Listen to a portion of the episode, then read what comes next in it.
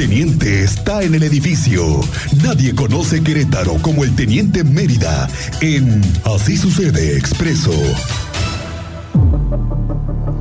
Teniente Mérida, ¿cómo te va? Muy buenas tardes, bienvenido, así sucede.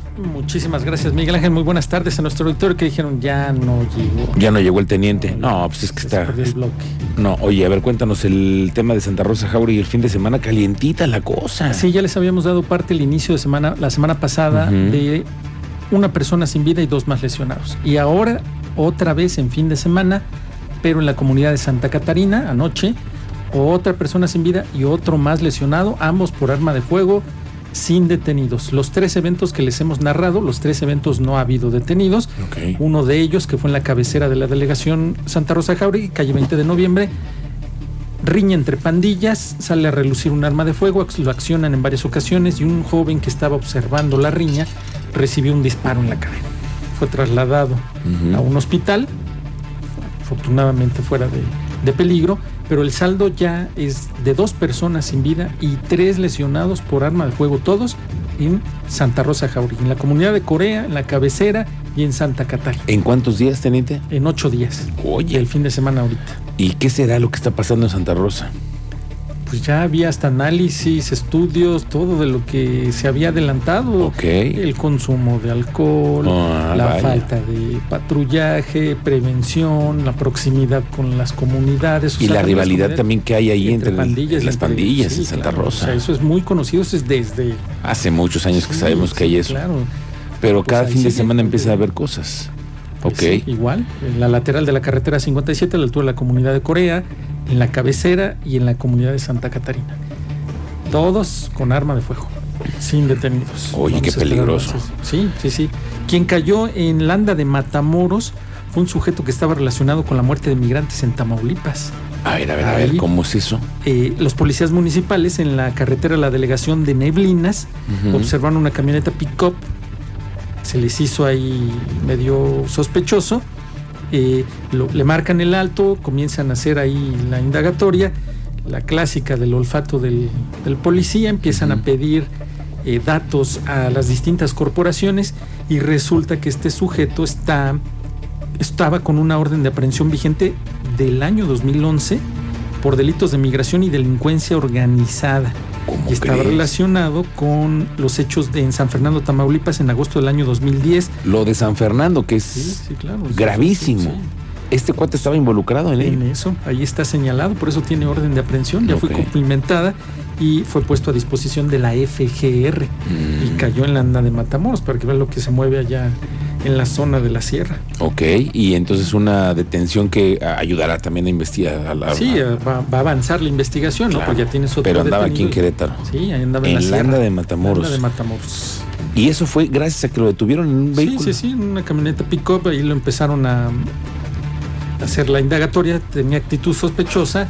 Cuando se acerca la unidad para marcarle el alto, este sujeto se baja y se quiere echar a correr. Lógico, ya les ca- le caen, lo detienen y a ver, el clásico, ¿y por qué corres? Claro. Y empezaron a... ¿A qué le investigar. tienes miedo? Sí. A la autoridad. Y brincó que tenía orden de aprehensión desde el 2011. En otro tema, el fin de semana tuvimos y los que se, los conductores que se percataron que en carriles centrales del Boulevard Bernardo Quintana y de 5 de febrero circularon alrededor de 100 ciclistas, no fue nada más porque ellos quisieron meterse, no, esto tiene un porqué. Ellos se sumaron a este movimiento de la masa crítica que se cumplió el 25 de febrero, que es una convocatoria a nivel mundial, en lo que ellos buscan una consigna de no más muertes a ciclistas. Esto fue debido a que en el 2011, en- durante una masa crítica en Brasil, un conductor arrolló a una comitiva ciclista, causando una veintena de lesionados. Entonces, cada 25 de febrero se suman los usuarios ciclistas a esta masa crítica y ellos circularon por las vialidades con más siniestralidad que es Boulevard Bernardo Quintana y 5 de febrero. Y la autoridad los detectó y publicó que había detectado un, un grupo de ciclistas que los sacó de la vialidad para evitar eh, algún percance o algún incidente con los automovilistas, pero ellos estaban siendo parte de este movimiento. Mm. No fue nada más porque ay, ahora se les ocurrió subirse a los carriles centrales. No, tiene un porqué. Pero no lo hicieron con las autoridades de la mano. No. Ese es Pues ahí otro asunto. es Porque que les pudieron haber avisado y les hasta, hasta facilidades tal vez les ¿Qué es lo que está faltando con la autoridad? comunicación, Comunicación, diálogo. sinergia. Vamos a trabajar juntos. Nada. Oye, y es que los ciclistas están hoy en el ojo del huracán por los hechos recientes que hemos tenido, ¿no? Sí, correcto. De hecho, en, en uno de una apuesta de bici blanca, creo que la 29, un sujeto la desmontó y ya se la estaba robando. Los mismos vecinos lograron detenerlo para reponer esa bici blanca. Tú sabes que es en memoria de los Claro. ciclistas. Un sujeto ya la había desmontado y ya se la robaba. Oye, es una, aparte una falta de respeto para ese Sí, movimiento, claro. ya robarse la bicicleta está tremendo. Pero bueno, eso fue lo que pasó durante el fin de semana. Con esta protesta.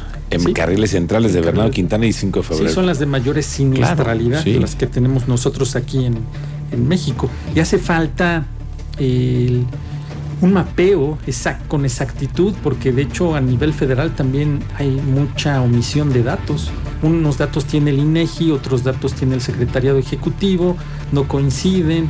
Lo que hay en calle, pues luego no está reportado en estos, en estos informes y hay una diferencia muy abismal. Eh, en el informe basado en inves- investigación hemerográfica, detectó 450 muertes de ciclistas en accidentes viales en México durante el 2019. En contraste, el catálogo de defunciones del mismo 2019 de la Secretaría de Salud Federal registró solo 198 Mm. decesos y el INEGI solo 133. Ok. Hay una diferencia muy grande.